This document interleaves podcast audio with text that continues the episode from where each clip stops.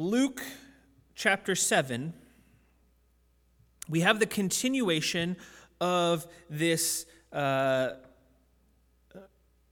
really um, revelation of Jesus, who he is, uh, not just to those who have been with him from the Sermon on the Mount, not just to those who have experienced.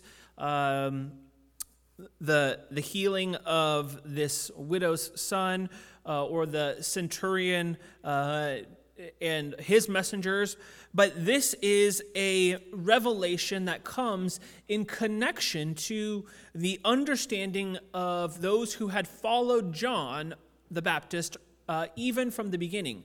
Now, we haven't talked about John the Baptist for a long time. Like, he's just been like straight out of the mix he got cut out of the scene pretty early on. I think the last time we looked at him was in chapter 3. Uh, now we're in chapter 7. Um, and, so quite a bit of time has gone by, and John has uh, been completely removed from the story. But there's some important components that we need to know and understand about John. Number one, he has disciples still. If you look back at verse 18 uh, of chapter 7, this is what we see. The disciples of John reported all these things to him. So we have here that there are those who have followed John from the beginning, from his uh, institution of being out in the wilderness and calling people and being this kind of uh, wild man in the desert, formed in the, in the mold and the shape of the prophet Elijah. And you find that there were those who uh, followed him, but then also we have uh, that there are those who continue to hear him, to heed his words and his messages. Uh, and his messages were those words which testified of Jesus. Now, as we hear about John, he's got these disciples who are reporting back to him. They're doing a little bit of research, and it says that they reported all these things back to him. Now, what are these things? We find that, of course, these are uh, the different healings and teachings that Jesus has been communicating. This stretches all the way back probably uh, to uh, chapter 4 all the way through chapter 6 all the things that have happened all the, uh, the people that jesus has healed the paralyzed man the raising uh, this widow's um, son uh, healing the centurion servant uh, unpacking for john the sermon on the mount and explaining there what exactly jesus was communicating telling about the, the formation and the selection of the 12 apostles, healing this man with a withered hand, uh, having this confrontation with the Pharisees over the Sabbath, cleansing a leper, uh, healing a paralytic. Like all these crazy things are happening. And it seems like there, there were those who were following amongst the crowd, and they go back and they now communicate to John hey, here's what's going on. And as they share this, uh, John has to get this report secondhand. Now, the Gospel of Luke doesn't tell us this.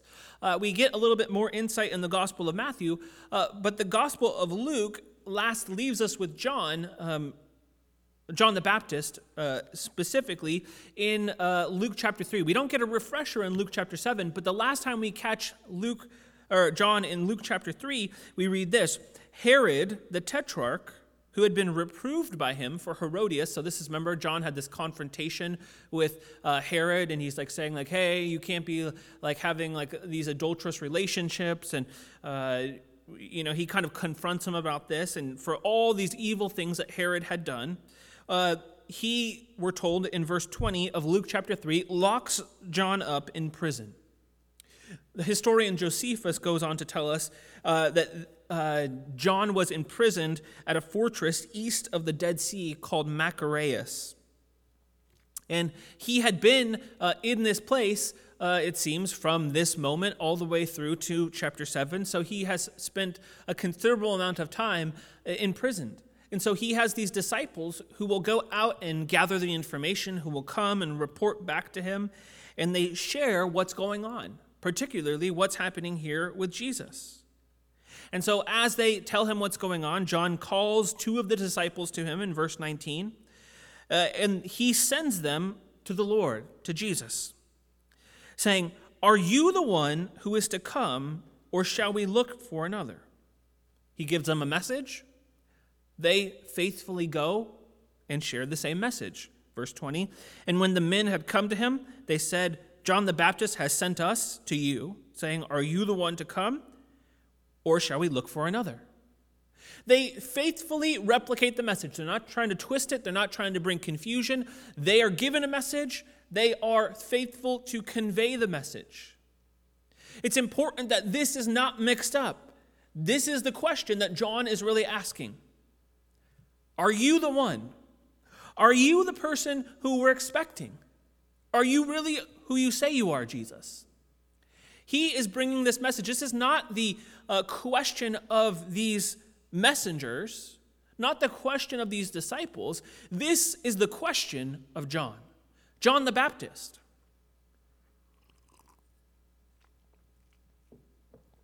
Perhaps he's puzzled by the news that comes to him of these great miracles and teachings, of the radical confrontations that Jesus has with the Pharisees, uh, that he has the ability to. Uh, raise this widow's son and heal the centurion's servants, that, uh, that all of these things are coming into view of many people. Perhaps he's aware of these things, he's hearing these reports, but yet all the time, John's in prison. This isn't seeming to bring the impact that perhaps John was anticipating. If Jesus really is who he says he is, um, you know, shouldn't things be a little bit different here?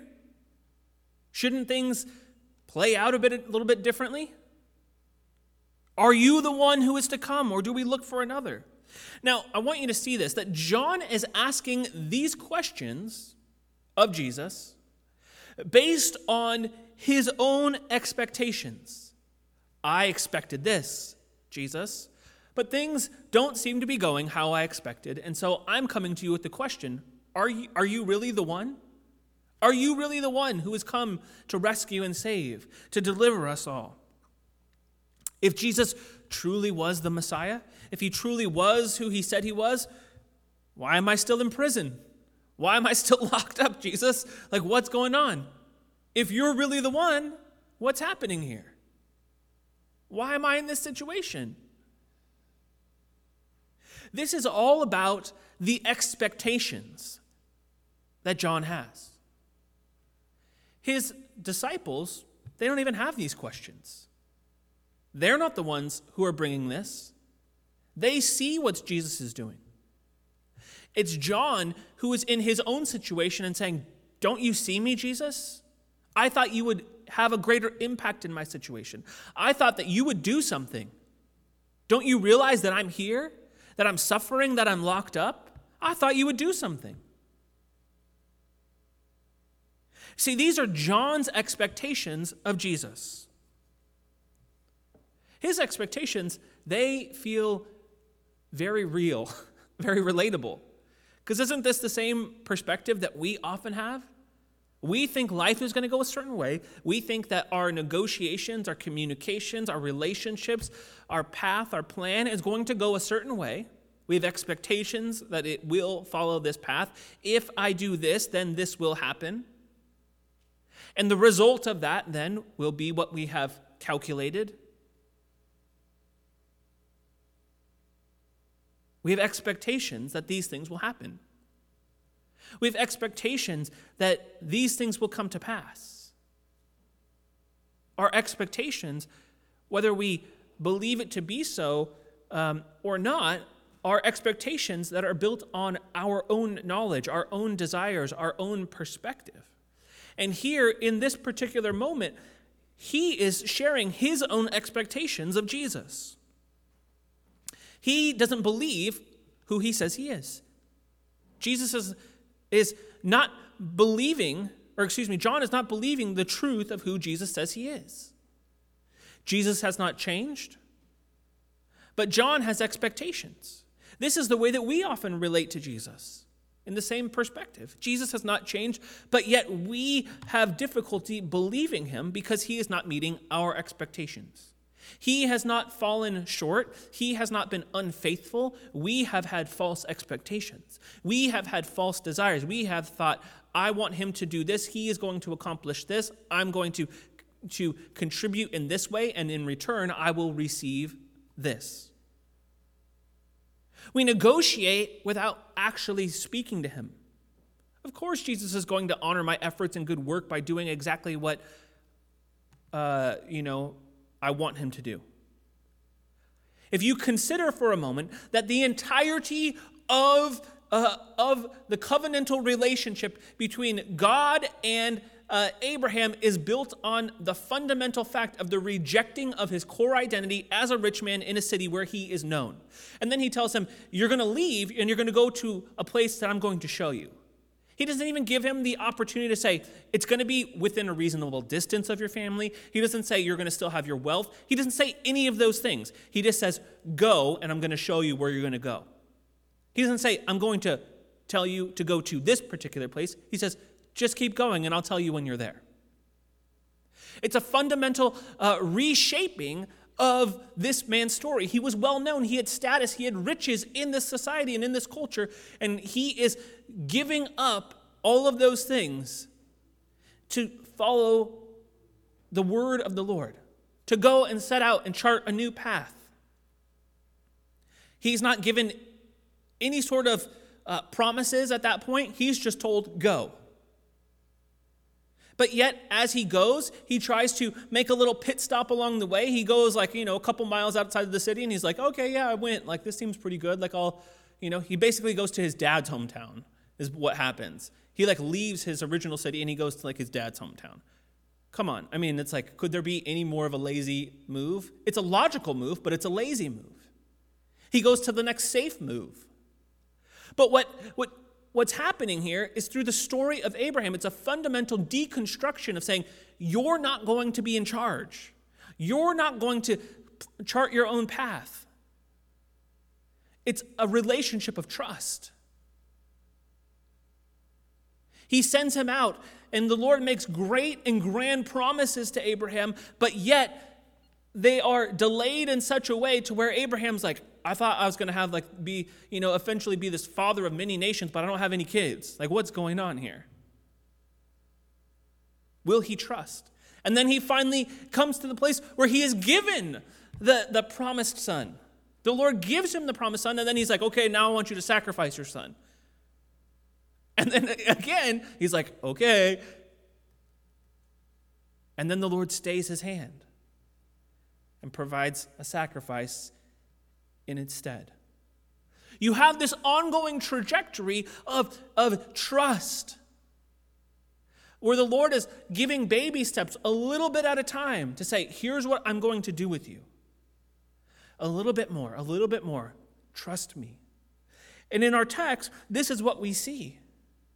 John has been, been given just enough, but now he's coming to the threshold. He's like, this doesn't make any sense. I'm pretty sure you say you are who you said you are. Like we had pretty tight relationship. We did the baptism thing. Like all this stuff is lining up. There's a lot of things that seem pretty cool about this. Like seems like things are going on out there. Like you're healing people and some cool things are happening. But like, why am I in prison? He thinks the coming of Jesus equals his liberation out of prison to a certain extent here. Like that's kind of like what's happening. Why are my expectations not being met? John is in the story for a particular purpose. He is extremely blessed. He has an extremely uh, particular purpose. But he's, he's not there to get everything that he ever wanted or desired. He's there to be in relationship to the God of Israel. He's there to be in relationship with Jesus. This is not about him trying to get what he wants. This is about him trying to know who God is. He's in the process, just like any of the other disciples, of knowing who Jesus is more and more each day. And so while John has done these great and amazing things, he's still in process, just like we are. We've got to, as Jesus said, be willing to deny ourselves, to take up your cross, to follow him. The Apostle Paul said that we should be living sacrifices, that we should be willing to uh, deny uh, ourselves, to be uh, living sacrifices, to lay ourselves upon the altar each day, to, as he says uh, in his uh, New Testament letters, to die daily, to put to death the desires of the old man and to pursue Christ, to find out what Jesus is doing and where he's going and how he's working. And not to plot and plan your day and say, here's what I want to do, and here's how I want to do things, and here's how I, there's a lot of I that can get involved. But we are trying to work together with God, with His work. What is He doing? How is He at work? How is He among His people?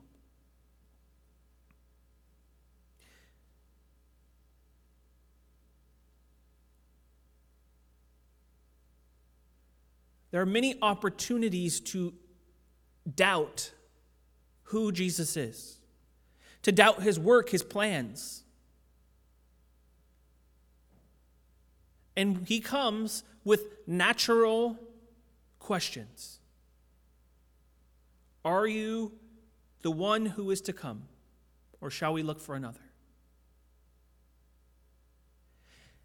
His question there is not so much one of complete doubt, where he's saying, Are you the one who is to come? Like maybe I misread it. Or, You are the one who is to come, and I need to readjust my perspective. Am I looking for another, or are you the one to come? Yes, and I need to reorient how I'm thinking about it. He is the one who is to come, and you don't need to look for another. So, the expectation, the signs that John would have been looking for, perhaps some of them may have been wrong. And now he needs to reorient himself and see how Jesus is actually working among his people in this society, in this time. This is the work that we have to do daily. Because we know he is the one, but we've got to daily focus on not looking for another, because that another is usually ourselves serving ourselves, serving what we want, or serving uh, you know, the desires of someone else who we want their approval really badly. You know, you may have a, a parent or, or, or, a supervisor at work or uh, a colleague, or there may be other people who you're looking to uh, receive their approval. Look, the long and short of it is like their approval does not really matter, right? Because who can stop the work of the Lord? If, the, if God's going to do something, he's going to do something, and no one is going to stop him from doing it. So, as much as people may or may not approve of you, no one can stop the work of the Lord. Seek him first, work unto him, work faithfully unto him, and he will line things up to where you are successful in the things that he's leading you into. It's going to be a glorious partnership together because you're working with the ability, the skills that he has given to you. Now, when Jesus uh, responds to these messengers, they come and they say, Are you the one? John wants to know, Are you the one, or do we look for another? Here's what Jesus doesn't do He doesn't say, Yeah, I'm the one, don't look for another. He gives them more of what they have already reported. He gives them exactly what they've already witnessed. Look at verse 21. In that hour, he healed many people of diseases and plagues and evil spirits. And on many who were blind, he bestowed sight. So he participates now in demonstrating his supernatural power and authority over the supernatural realm and uh, the natural realm. He deals with the demonic, he deals with the physical, he deals with sickness, disease, he gives vision to the blind. He just comes straight out and he's like, watch this. Like all this like crazy stuff. Why does he do that? He's not trying to, to demonstrate that he is explicitly powerful and that he has uh, this miraculous streak in him, but rather he's connecting it to a greater narrative, a greater story. Look at verse 22. He answered them Go and tell John what you have seen and heard. So, two things eyewitness, seen and heard. The blind receive their sight, the lame walk, lepers are cleansed, the deaf hear, the dead are raised up, the poor have good news preached to them.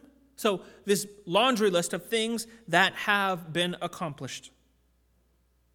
Rather than answer directly, Jesus points this same group of messengers who have already testified, he points them to his explicit works done all within a short period of time here. It says in that hour. I'm not sure if it was like in exactly an hour. He's just like, watch this. Or if it was like, okay, he started from that moment and they stuck around until he was like, okay, I'm done. Who knows how long this took? But he says here, watch this. He doesn't respond directly. He doesn't use these words to give them. He gives them the vision, he gives them the ability to hear what's happening. It's a sensory experience. He makes them eyewitnesses, he has them participate, and then he tells them, Go and tell John. Go and communicate what you have seen and heard. Now, he does this because he's anchoring this in the work and promise of the prophecies in the book of Isaiah that are related to the Messiah. I'm going to run through uh, just five of them really quick here to kind of carry us along um, because we don't have time to unpack more or all of them. But Isaiah 26 19. Your dead shall live, their bodies shall rise. You who dwell in the dust, awake and sing for joy. For your dew is a dew of light, and the earth will give birth to the dead. Chapter 29, verse 18 In that day the deaf shall hear the words of a book, and out of their gloom and darkness the eyes of the blind shall see. Uh, chapter 35, verses 5 and 6. Then the eyes of the blind shall be opened, and the ears of the deaf unstopped. Then the lame man uh, shall leap like a deer, and the tongue of the mute sing for joy. For waters break forth in the wilderness, and streams in the desert. Uh, Isaiah 42, verse 18. Hear, you deaf, and look, you blind, that you may see. 61, verse 1 The Spirit of the Lord God is upon me, because the Lord has anointed me to bring good news to the poor. He has sent me to bind up the brokenhearted, to proclaim liberty to the captives, and the opening of the prison to those who are bound. So Jesus just he he has this whole historical context of all these prophecies of the book in the book of Isaiah, and he's just like, okay, like I'm just gonna like fulfill a bunch of them again right here in your presence, so that way you can be like, okay, yeah, he just ran through like the entire book of Isaiah. He is who he says he is. Like that's basically what's happening here. He's like, watch this. Let's go. He is trying to empower them not just with words, but with the visuals, with the with the sights and sounds so that they can go back and convincingly say to John, He is the one. Jesus draws John's attention to the works of that, that are described in, in the uh, book of Isaiah. Here are the evidences of who he is. And these would have been uh, connected in John's mind to the inbreaking kingdom of God. It's here, it's arriving. He would have known this is surely it. If these things are happening, it would have demonstrated to, uh, to those who were there, but also to John, that Jesus is not just a prophet. He is not just someone who is a messenger on the scene, but he is the person who is bringing this new kingdom into being. The coming of a new era, a new time, is brought by this king. Now, Jesus ends with one kind of kind of kind of uh, final word here for John the Baptist in verse 23. He says this: "Blessed is the one who is not offended by me." That's a little bit of a zinger there, right? At the end, here's all these things that I do, and blessed is the one who's not offended by me. In a sense, maybe this was a little bit of a um, you know, you have expectations, but don't be offended when I don't meet your expectations. Don't be offended. Don't be dismayed when I'm not giving you exactly what you think you deserve or what you want. Jesus did not fulfill the messianic expectations of, of his day.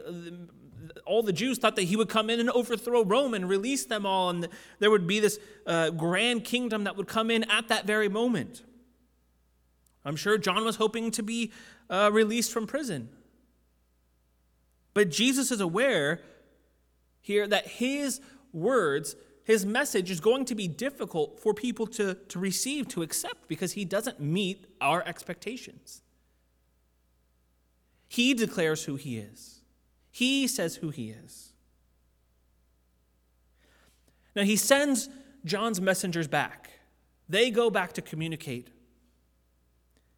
And now Jesus turns to address the crowds.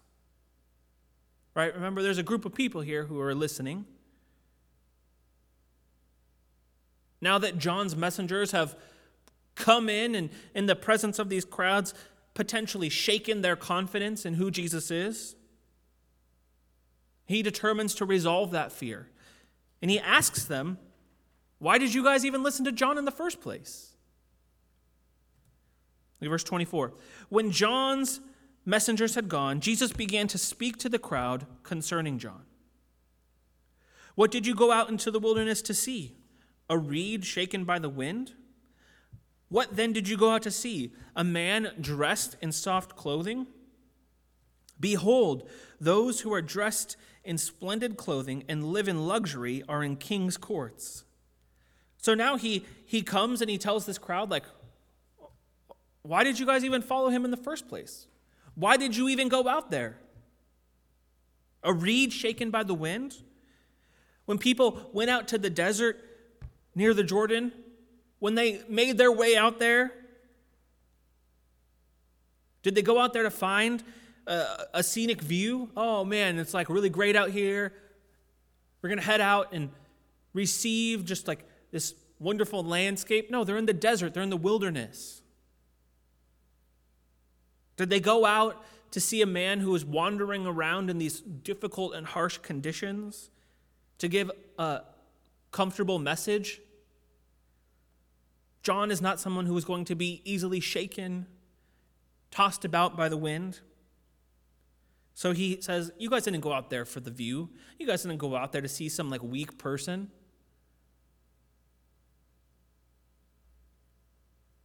He circles back in verse 25. What then did you go out to see? A man dressed in soft clothing? He's like, Did you guys go out to the desert to just go look at a rich man dressed elegantly? Is that why you went? He says, No, that's the type of person who, who is in, living in luxury in king's courts. That's not John's apparel.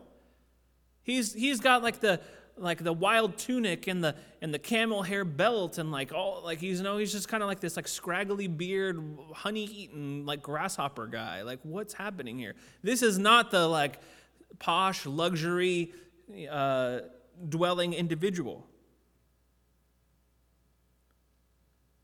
and what jesus is pointing out here for this group of people is that when you went out to follow John, when you went out to hear John, you did not go out for a comfortable message. You did not go out for ease.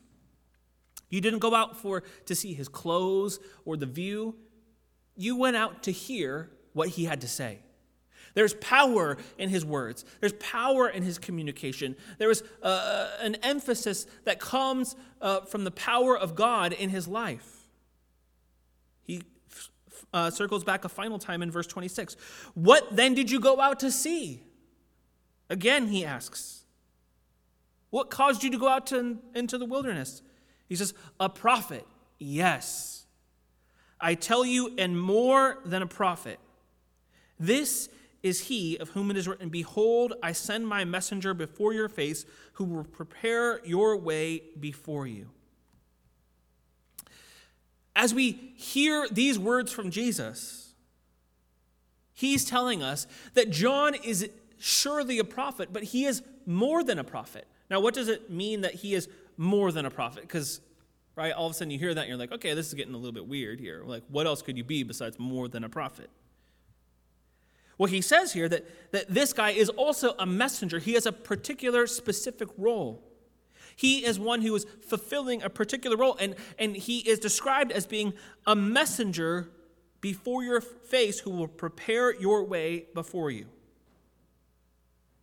So he is a prophet, but he's a preparer, a preparer for the Lord.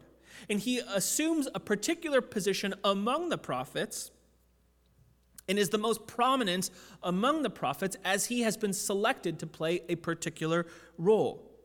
And when Jesus describes John, he is ascribing to him this particular role, and he uses the language that is ripped straight out of Malachi chapter 3.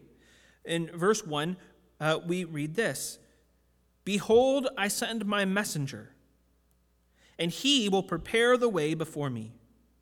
And the Lord whom you seek will suddenly come to his temple, and the messenger of the covenant in whom you delight. Behold, he is coming, says the Lord of hosts.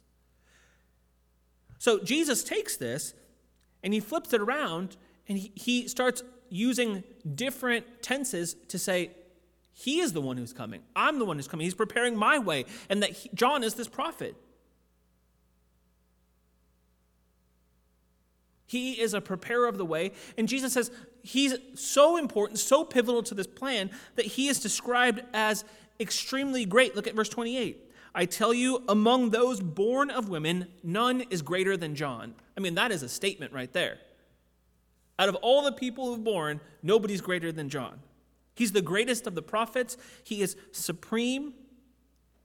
Now, this does not relate to his personal character, but rather his position as the forerunner, as the preparer of the way of the Lord.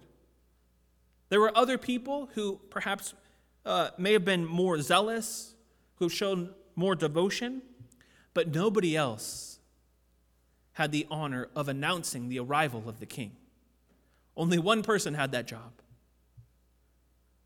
Only one person had that privilege, that opportunity. And that is John the Baptist.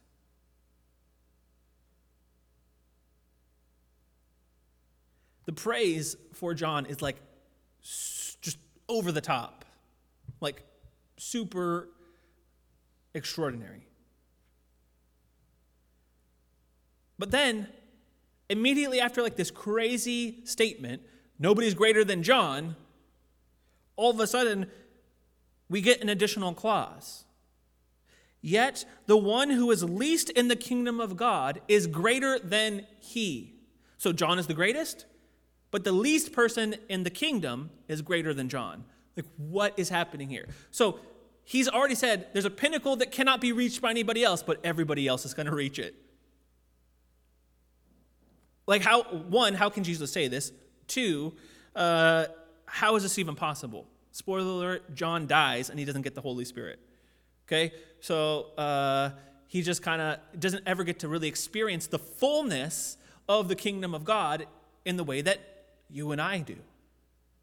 He doesn't get to experience the fullness in the kingdom of God in the way that the early church does, where God sends his spirit to dwell in man, where John has prepared the way of the Lord to come and dwell in his temple. But as he sends his spirit into you and I, as we trust in Christ for salvation, to dwell within us, John prepares the way for that but he doesn't experience it. He lived just on the edge of the kingdom of God, but he didn't get to experience the blessings of that kingdom for himself.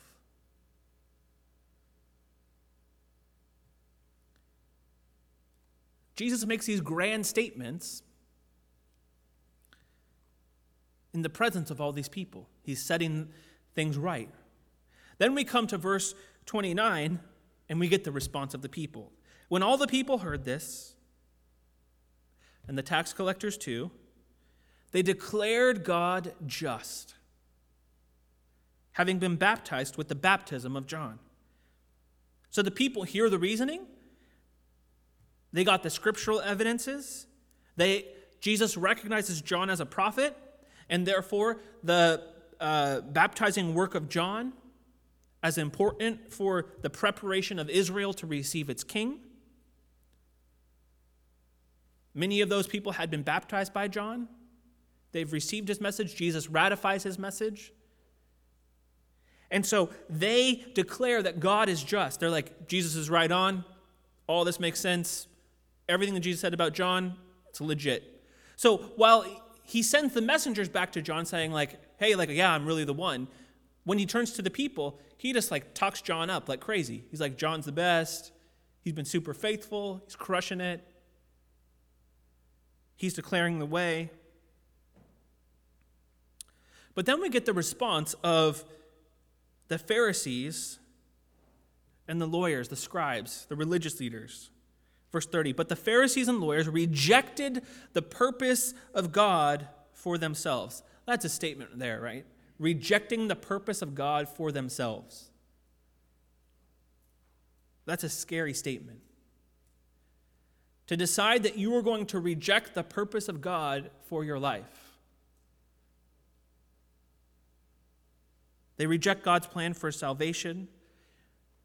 John the Baptist had announced a new era, a new way for God's redemptive work to take place the coming of the Messiah, the uh, inbreaking kingdom of God. And these people, they did not want to receive it. So he sees that there are two groups of people one that receives and one that does not. And again, Jesus observes the crowd and responds. One group's excited, they declare that God is just. Another group rejects the work. But those who reject the work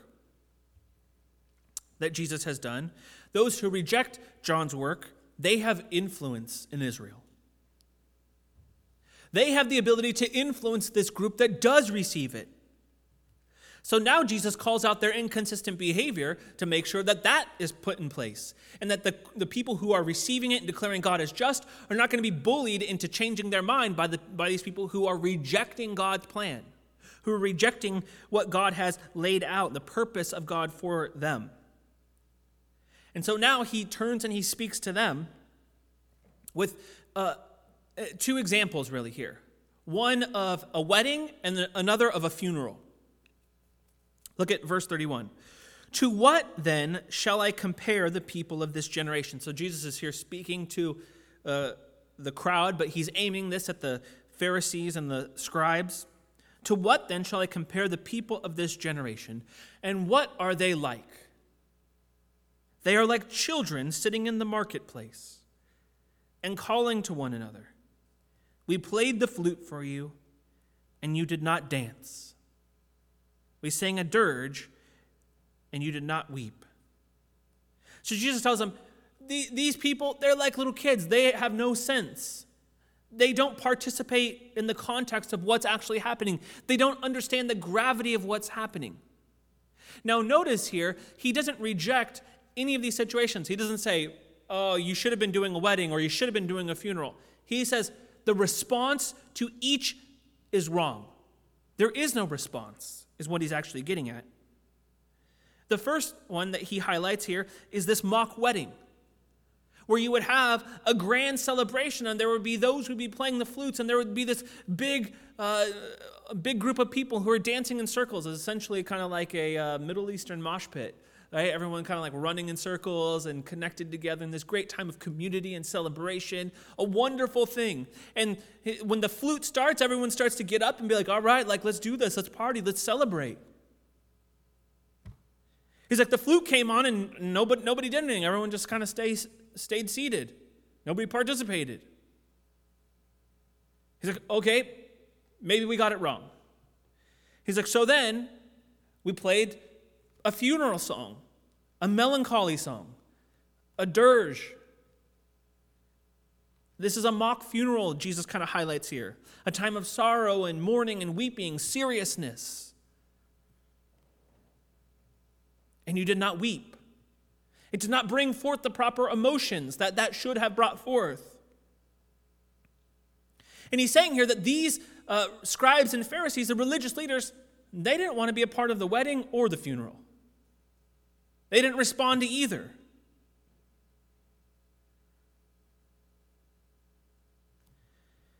He goes on in verse 33 and he unpacks it a bit. For John the Baptist has come eating no bread and drinking no wine. So, if you recall, John the Baptist is given to a Nazarite vow, so he can't drink any wine. He's not supposed to cut his hair, he's not supposed to drink any wine.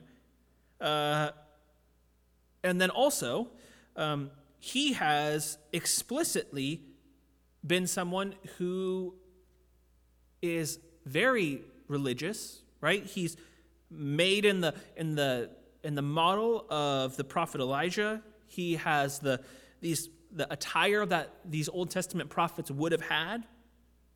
He is specifically called um, called out as uh, being in that same spirit. And the Jewish leaders, they rejected him. John the Baptist, you're the funeral. You're very serious. You're coming, bringing your message of things need to change. Something's, something's happening here. We cannot keep going on. And they said, Oh, don't listen to John. He's got an unclean spirit. He's, he's got a demon. We can't listen to him. But then in verse 34, Jesus calls out, He says, I come, the Son of Man has come, eating and drinking. So, John, he doesn't eat or drink when he comes. The Son of Man comes with a different perspective. He's the wedding. And you say, Look at him. He's partying. He's a glutton and a drunkard. He's with all the people who are bad. He's a friend of tax collectors and sinners. sinners. The Jewish leaders, they didn't like Jesus either. They criticized him because he wasn't hanging out with people who were, who were very serious, who were trying to follow the rules very rigidly. He's with people who, who were sinning. No matter what ministry the Lord uh, used to reach these religious leaders, they always had something to criticize. They always rejected it. I mean, think about this. Earlier, they have a problem with Jesus because him and his disciples, they don't fast. They're like, Jesus, you guys, you never fast. But the disciples of John, they fast. Right? So oh, in that moment, they're okay with John fasting. Oh, John, he's so holy. He's good. He fasts. And, and you don't fast. So They're being extremely inconsistent, even among their own uh, perspectives there. They should have accepted John because they accepted that him and his disciples, they fast, but they reject John and his message. Jesus ate and drank with tax collectors and sinners. But the Jewish leaders rejected both the ministries of Jesus and John. He leaves it with this final statement, which appears to be a, a, a proverbial saying from this time in verse 35.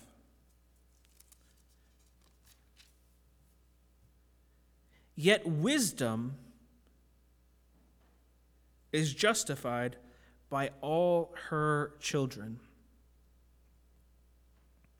Jesus gives these two uh, examples of the wedding and the funeral. He tells them, You've got to respond in some way, you've got to choose.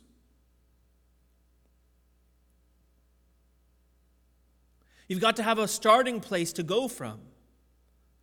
Are you going to start where things are very serious and move from there.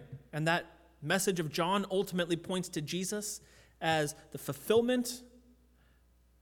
Or are you going to see that more clearly and just come directly to Jesus?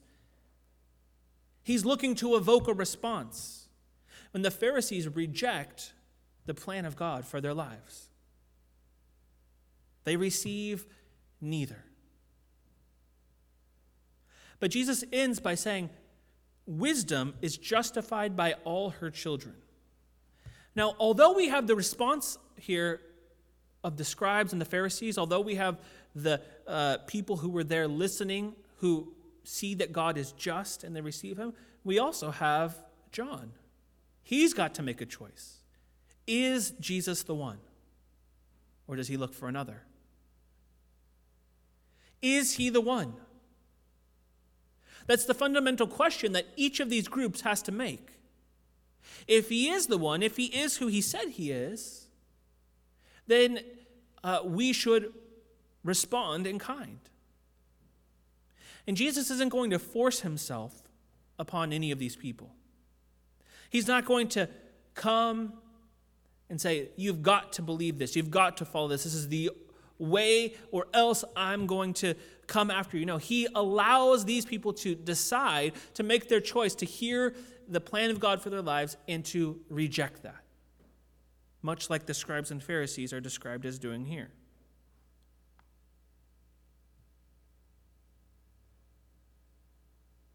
Foolish decision to reject the purpose of God for them. But Jesus leaves it with these words Wisdom is justified by all her children.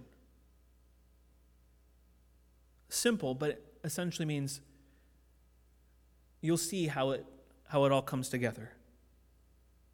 A teaching is going to be shown to be wise based on what it produces. What will come of what you're building your house on? He's circling back to the Sermon on the Mount. Are you going to build your house upon the rock? Are you going to be the tree that's anchored uh, into a good soil, that's connected to a good source, that's going to produce good fruit? He's circling back. Wisdom is justified by all her children. If you are building your philosophy, if you're making your decision based on a certain set of expectations, a certain understanding, what comes from that is going to either satisfy you or fail you. John's expectation was that he would be freed from prison. John's expectation is that the Messiah would come in and overthrow Rome. The expectation of the Jews is that they would that that Jesus would come in and or the Messiah would come in and, and that liberate the entire land and that the Jews would be ruling. But the expectation that Jesus sets for us is simply this I am who I said I am. My authority is complete, it is exhaustive, it is comprehensive. I have authority and I rule over sin, I rule over death, I conquer disease. The blind see, the lame walk. He is who he says he is.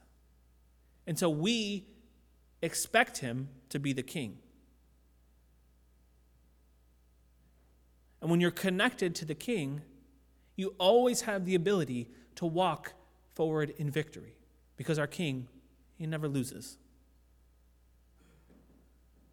We're not going to have any L's on that record. We're only here for the wins.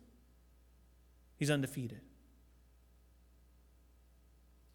So we want to be connected to him in the same way that he has exhorted us to be in the Sermon on the Mount, in his demonstration of his power over uh, the healing of the centurion servant. The centurion got it, will we? We've got a continual summary, again, coming back to those same principles, those same, uh, that same focus, so that we might determined that we are going to have that same uh, formation in our lives as well.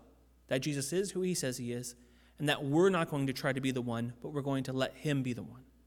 We have no need to look for another, there is no other. There's nowhere else to go.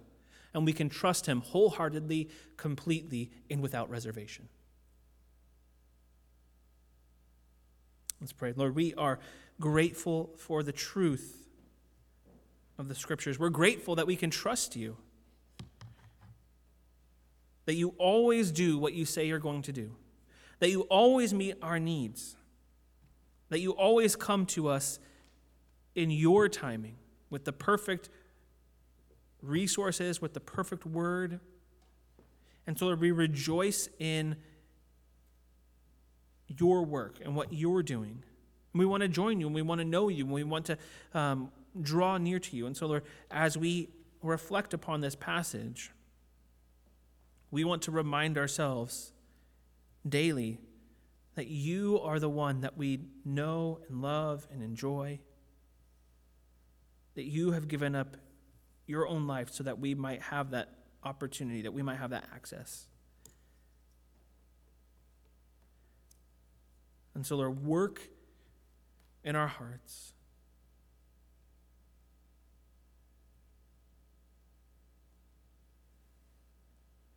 Do that work by the Holy Spirit that you know what needs to be done. Like we we can't even begin to know the things that are not are there. Some of it is so complicated and tangled and confusing. But you know. And so Lord, work work within us. We love you. Amen.